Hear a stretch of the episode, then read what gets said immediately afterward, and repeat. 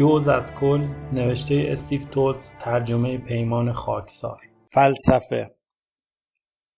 آرزوی دیرینه تری برآورده شد. دیگر مثل برادر بزرگش فلج بود. منتها حالا که من به سلامتی عادی برگشته بودم او به حال خود رها شده بود.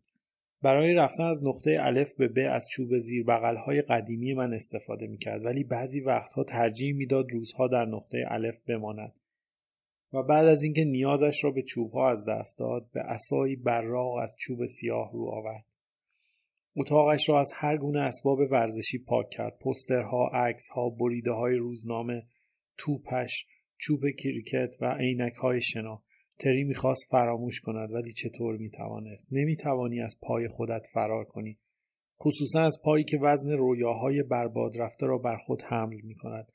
مادرم سعی کرد مثل بچه ها با او رفتار کند تا پسرش همچنین خودش را آرام کند. هر روز غذای مورد علاقه سوسیس و لوبیا را درست می‌کرد. سعی می‌کرد بغلش کند.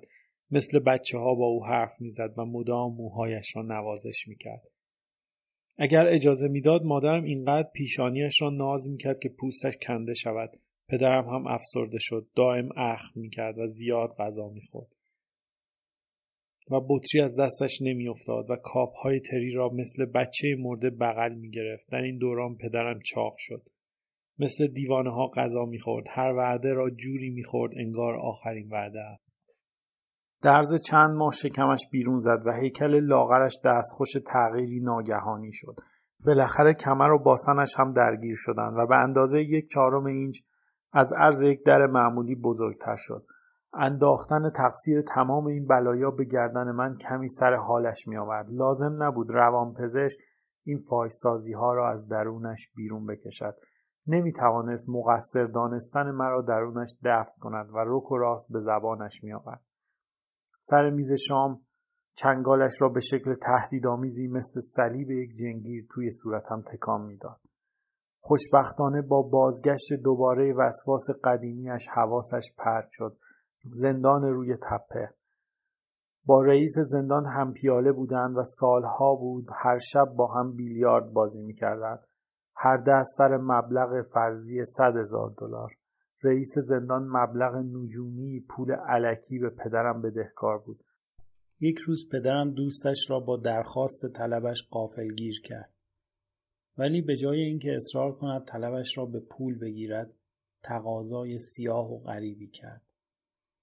اگر رئیس زندان کپی پرونده های زندانی ها را از دفترش برایش می آورد حاضر بود 27 میلیون دلارش را بیخیال شود. بعد از نابودی آینده فرزندش تنها چیزی که پدرم می توانست با آن افتخار کند همکاریش بود در برپایی زندان. دستاوردی استوار که می توانست آن را از ایوان خانهاش ببیند. بنابراین حق مسلمش بود که بداند مهمانان آنجا چه کسانی هستند. رئیس زندان پرونده هایشان را فتوکپی می کرد و پدرم هر شب تاریخچه زندگی قاتلان و متجاوزان و دزدان را می‌خواند و آنها را در حال تکان دادن میله هایی که خودش جوش داده بود تصور می کرد. اگر از من بپرسی این آغاز پایان پدرم بود. هرچند که هنوز سقوطی طولانی انتظارش را می‌کشید همچنین این آغاز دورانی بود که وسط خیابان سر مادرم داد می‌زد. طوری که مادرم دیگر حاضر نبود با او بیرون برود و دیگر هرگز نرفت. در مواقع نادری هم که در خیابان با هم برخورد می‌کردند معذب می‌شدند و به شکل عجیب و ترسناکی رفتارشان با هم معدبانه بود. فقط در خانه بود که خود واقعیشان دوباره ظاهر می‌شد. و تا سرحد تهوع به هم نیش و کنایه می زدن. مدتی در مدرسه هم همه چیز عجیب و غریب شد.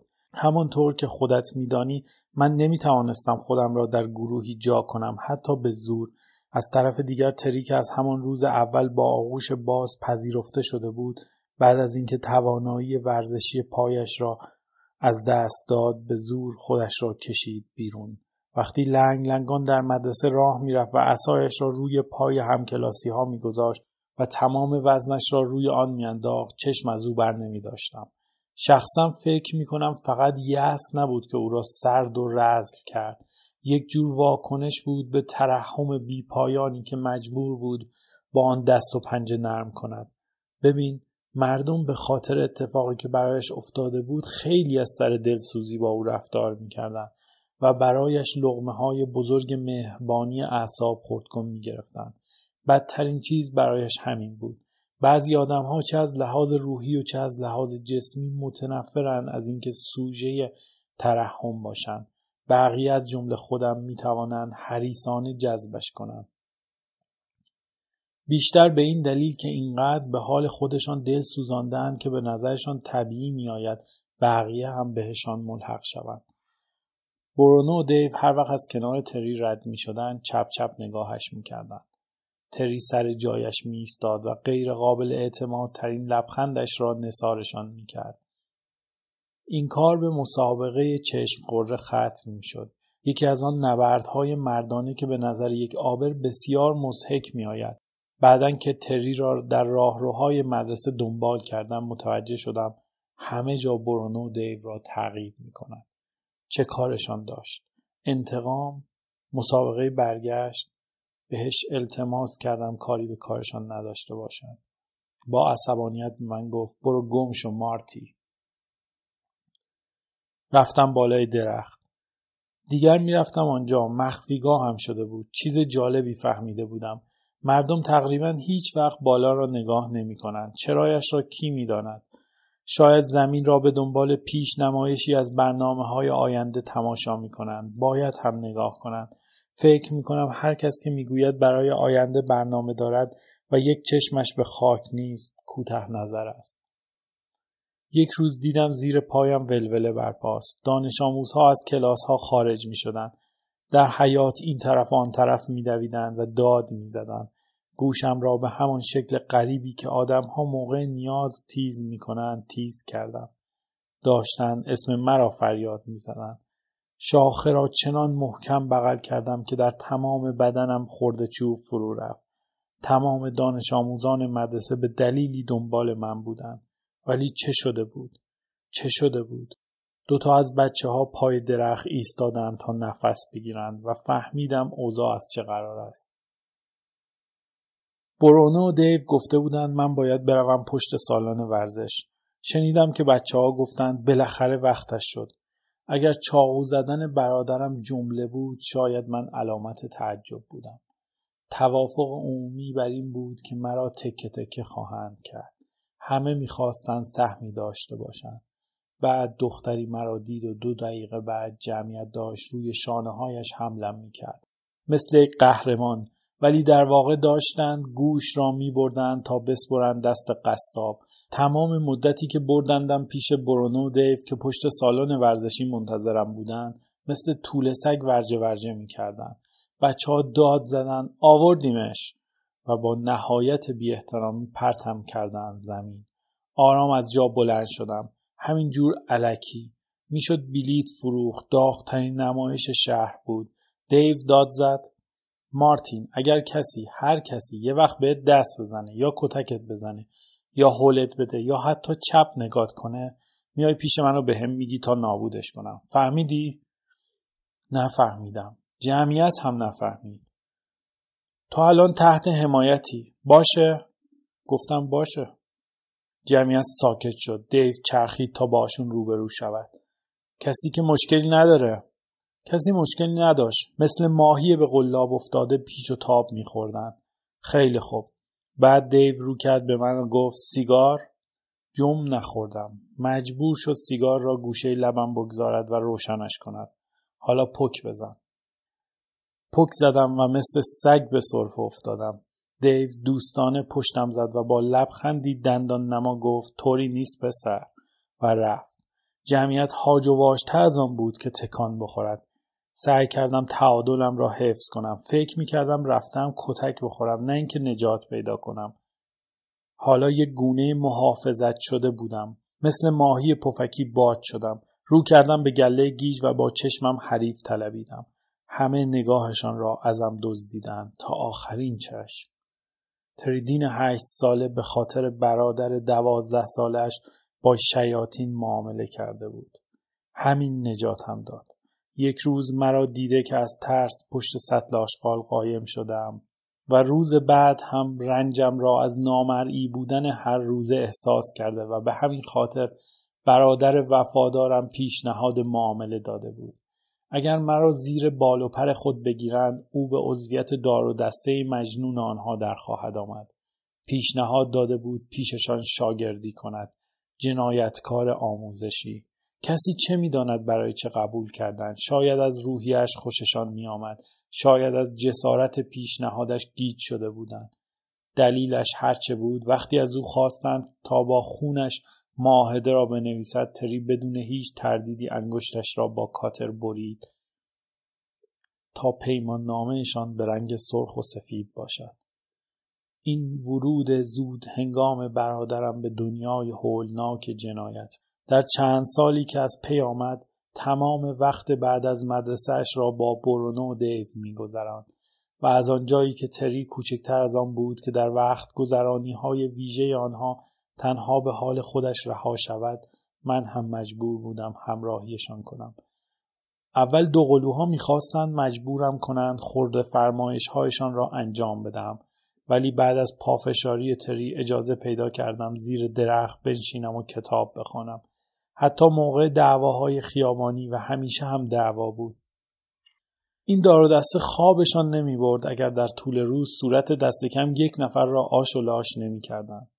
بعد از اینکه با هر نامزد احتمالی در شهر خودمان دعوا کردند برنو لندروور پدرش را میدزدید و همه با هم برای صورت له کردن می‌رفتند به شهرهای اطراف کلی بچه بود که می‌شد باهاشان دعوا کرد. همه شهرها بچه چغر داشتند نسل جدیدی از زندان پرکنها که منتظر بودند استعدادشان شکوفا شود.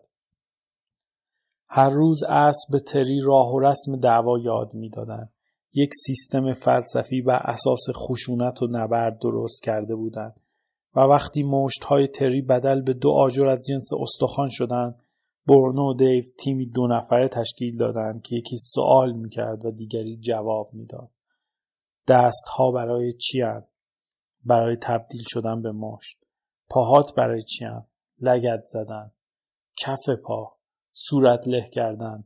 انگشت ها چشم درآوردن. دندون. گاز گرفتن. سر. کله زدن. آرنج. آرواره شکستن. الا آخر. بدن انسان را نه به عنوان یک اسلحه بلکه به عنوان یک زرادخانه کامل وصف می کردن و وقتی تماشایشان می کردم که این کتاب فاسد من درآوردی را در کله تری فرو می کردن در مقایسه به بدن خودم می اندیشیدم زرادخانه به داخل هدف گرفته شده بود به سمت خودم. وقتی دعوا نمی کردند بیشرمانه می دزدیدند هر چیز ارزش مادی برایشان مهم نبود ماشین قرازه لخت می‌کردند و قطعات خراب برمی داشتند لوازم و تحریر و وسایل ورزشی بچه ها را کش می رفتند. در نانوایی را می شکستند و نان می دزدیدند. اگر نان نبود خمیر می دزدیدند. می رفتند ابزار فروشی و چکش و نردبان و لامپ و دوش بلند می کردند. می رفتند قصابی و سوسیس و قلاب گوشت و ران گوسفند می دزدیدند. پستخانه را از تمر و نامه پاک می‌کردند. می‌رفتند به رستوران چینی و چوب غذاخوری و سس سویا و فال چینی میدزدیدند. از فروشگاه پمپ بنزین یخ میدزدیدند و مثل دیوانه ها تلاش می‌کردند یخها را قبل از آب شدن بفروشند.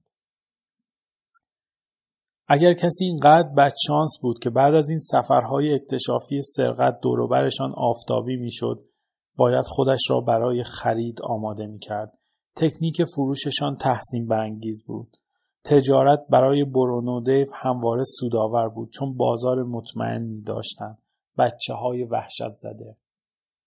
تری هم حسابی وارد شده بود. از پنجره ها و کانال کولر داخل می شد و به دور از دسترسترین جاها می‌رفت و من بیرون منتظر می و ته دلم خدا خدا می کردم کارشان را زودتر تمام کنند. اینقدر عجز و لابه می کردم که دردم می گرفت. در عرض چند ماهی که تری ازوله در می آورد و فرستر می شد و مهارت های نبرد تن به تن کسب می کرد اوضاع جسمانی من دوباره رو به وخامت رفت. پدر و مادرم از ترس اینکه بیماری سابقم دوباره عود کند دکتر خبر کردند گیج شد دکتر گفت به نظرم از اعصابشه ولی یه بچه دوازده ساله رو چه به اعصاب با کنجکاوی پوست سم را وارسی کرد و پرسید موهات چرا ریخته؟ شانه بالا انداختم و جوری اطراف اتاق را نگاه کردم انگار دنبال موهایم میگشتم. پدرم داد زد یعنی چی؟ موهاش داره میریزه؟ خدای من عجب بچه ای هر بار برادرم را در میانه دزدی می‌دیدم جعبه پاندورایی پر از ترس باز می‌شد ولی موقع دعواهای خیابانی تمام وجودم از نگرانی میلرزید. هر روز موقع برگشتن به خانه به تری التماس می‌کردم از چنگشان فرار کند. مطمئن بودم به زودی برادرم جلوی چشمانم خواهد ماند. به خاطر سن و جسه تری برونو و دیو او را با چوب کریکت مسلح کرده بودند. تری هم موقعی که فریاد جنگ می‌کشید و لنگ لنگان و سریع به دشمنان حمله می‌کرد چوب را دور سرش میچرخان خیلی کم پیش میآمد حریف سر جایش بیستد تا ببیند او می‌خواهد با چوبش چه کار کند. هرچند بعضی ها تکان نمیخوردن و توی یکی از دعواها تری چاقو خورد. نفس زنان دویدم وسط محلکه و کشیدمش کنار. برنو دیو به صورتش چک زدن تا سرپا بیستد و با اینکه هنوز خون ریزی داشت فرستادندش وسط میدان. به عنوان اعتراض جیغ کشیدم تا اینکه صدایم بند آمد و هوا داد زدم این دعوای بچه مدرسه ای ها نبود جنگ گانگسترها بود صورت درهم و خشمگین جوانانی را نگاه می کردم که خودشان را وسط معرکه پرتاب می کردند. بی تفاوتیشان به خشونت و درد حیرت زدن می کرد. این موجوداتی را که هار از جنون یکدیگر را بر خاک میکوبیدند درک نمی‌کردم و همینطور نازیدن به زخمهایشان را. به زخمهای بازشان جوری نگاه می‌کردند که یک عاشق به معشوقش بعد از فراغی طولانی. مسخره بود. کارولین هم درکشان نمی‌کرد. به خاطر اینکه اجازه داده بودم برادر کوچکم به این جنایتکارها ملحق شود از دستم هرس می‌خورد. ولی از اینکه حمایت هم می‌کردند خوشحال بود. کلمات خشمگینانش پستابی بر گونه هایم باقی میگذاشت. توجهش تنها چیزی بود که می‌خواستم. هنوز خودم را بابت دوستی با کارلین ستایش می‌کردم. مکالمه هایمان تنها چیزی بود که در زندگی دوست داشتم. خصوصا از وقتی که برونو و دیو عادت کرده بودند هر شب سیگار روشن جلوم بگیرند و با انواع و اقسام شکنجه های خلاقانه تهدیدم کنم که از میانشان این یکی را از همه بیشتر دوست داشتم. تو قبرستون حیوانات زنده زنده چالت می‌کنیم. هرچند هرگز تهدیدهایشان را عملی نکردند چون تری بهشان گفته بود اگر یک خراش به تن من بیفتد گروهشان را ترک می‌کنند. کاملا مشخص بود دوقلوها استعداد را تشخیص می‌دادند. فهمیده بودند تری در خلافکاری استعداد دارد وگرنه برای چه گوش به فرمانش بودند. اگر ازشان میپرسیدی می‌گفتم به خاطر ترکیب انرژی و شوخ طبعی و فرمانبرداری و شجاعتش است. هرچه بود از او خوششان میآمد. حتی اگر مجبور بودن برادر عبوسش را تحمل کنند کسی که جز کتاب خواندن کار دیگری نمی‌کرد. کتابها وارد گوشت و خونم شده بودند. تنز ماجرا این بود که از بس در کتابخانه میلولیدم آنها فکر می‌کردند این منم که آدم نیستم. دیو یک بار ازم پرسید از کجا می‌دونی کدومشون رو برداری؟ کی بهت میگه؟ برایش توضیح دادم که یک رشته وجود دارد. اگه داستایوفسکی بخونی می‌بینی که تو کتابش به پوشکین اشاره کرده. بعد میری پوشکین می‌خونی. می‌بینی به دانته اشاره کرده. بعد میری دانته می‌خونی و خیلی خوب. میشه گفت تمام کتاب ها راجع به کتاب های دیگر. فهمیدم. جستجوی بی پایان بود و به شکل بی پایانی مفید مردگان از ورای زمان برایم پیام میفرستادند. از ورای قرنها. برونو بابت احترام معصومانه من به چیزی ساکن و غیر مردانه مثل کتاب هرس می‌خورد. ولی دیو کنجکاوی می‌کرد. بعضی وقتها بعد از دعوا تلپی کنارم می نشست و همانطور که خون روی صورتش رد میانداخت می‌گفت بگو ببینم داری راجی به چی می‌خونیم؟ و من هم بهش می‌گفتم. در حالی که چشمم به برونو بود که در نفرت پرحرارت بیسوادی میسوخت. بیش از یک بار کتابم را پاره پاره کرد. بیش از یک بار وحشت زده نشستم و پرتاب شدنشان را از بالای صخره تماشا کردم. جنایت و مکافات رفت. جمهور افلاتون رفت. صفحات کتاب ها موقع سقوط مثل بال از هم باز می شدن ولی پرواز نمی کردن. پسرها از من خواستن موقع کتاب خواندن حواسم به پلیس ها و توریست ها باشد. تری به من سقلمه ای زد به این معنا. این کار کوچک را بکن تا شر به پا نشود. من هم اطاعت کردم. هرچند نگهبان افتضاحی بودم. تمام مدت مشغول مشاهده دار و دسته بودم و به نتایجی می رسیدم که لح می زدم با کسی در میانشان بگذارم. برونو و دیو و تری در مسیر برتر شدن در ناحیه همه را شکست داده بودند و حالا شکست ناپذیر بودند و ملول. نقشه های بزرگی برای خودشان داشتند. می‌خواستند از پله های نردبان دنیای زیرزمینی تبهکاری بالا بروند. هرچند به نظرم در حقیقت پایین رفتن از پله های جهنم بود. ولی بی هدف بودند و داشتند در ملال غرق می شدند و نمیفهمیدند چرا. من می‌دانستم و اعصابم خورد بود از اینکه کسی ازم سوال نمی کند. یک بار بعد از زیر و رو کردن گاراژ پدرم راه حلی پیدا کردم. فردایش حرفی از دهانم پرید که برادرم را در مسیر وحشتناک جدیدی انداخت. گفتم می‌دونی چرا حوصلتون سر رفته؟ دیو داد زد این حرف هم می‌زنه؟ برونو گفت آره حالا خفه شو. دیو گفت سب کن می‌خوام ببینم چی میگه. بنال ببینم حمال به همون بگو چرا حوصلمون سر رفته. گفتم شما دیگه چیزی یاد نمی‌گیرین. کسی جوابم را نداد. سکوت جرأتم را زیاد کرد. و بنابراین دوباره آن را شکستم. شما به ته خط رسیدین. می‌دونین چطور بجنگید بلدید دزدی کنید. منتها هر روز یه سری کار رو تکرار می‌کنین. دیگه چیزی تهیجتون نمی‌کنه. چیزی که لازم دارین یه استاده. تو دنیای خلافکاری یکی رو لازم داریم بهتون بگه چطوری باید بریم مرحله بعدی. همه مجذوب نصیحتم شدن. دوباره رفتم سر وقت کتابم ولی فقط تظاهر به خواندن می‌کردم. خیلی هیجان داشتم. رودخانه گرمی در رگهایم جریان داشت. این چه جور حسی بود؟ برایم تازگی داشت. برونو سنگی پرد کرد که ده سانتیمتری بالای سرم خورد به درخت. دوروبرت رو نگاه کن کل خراب. اینجا که شهر بزرگ نیست. از کدوم گوری همچین آدمی پیدا کنیم؟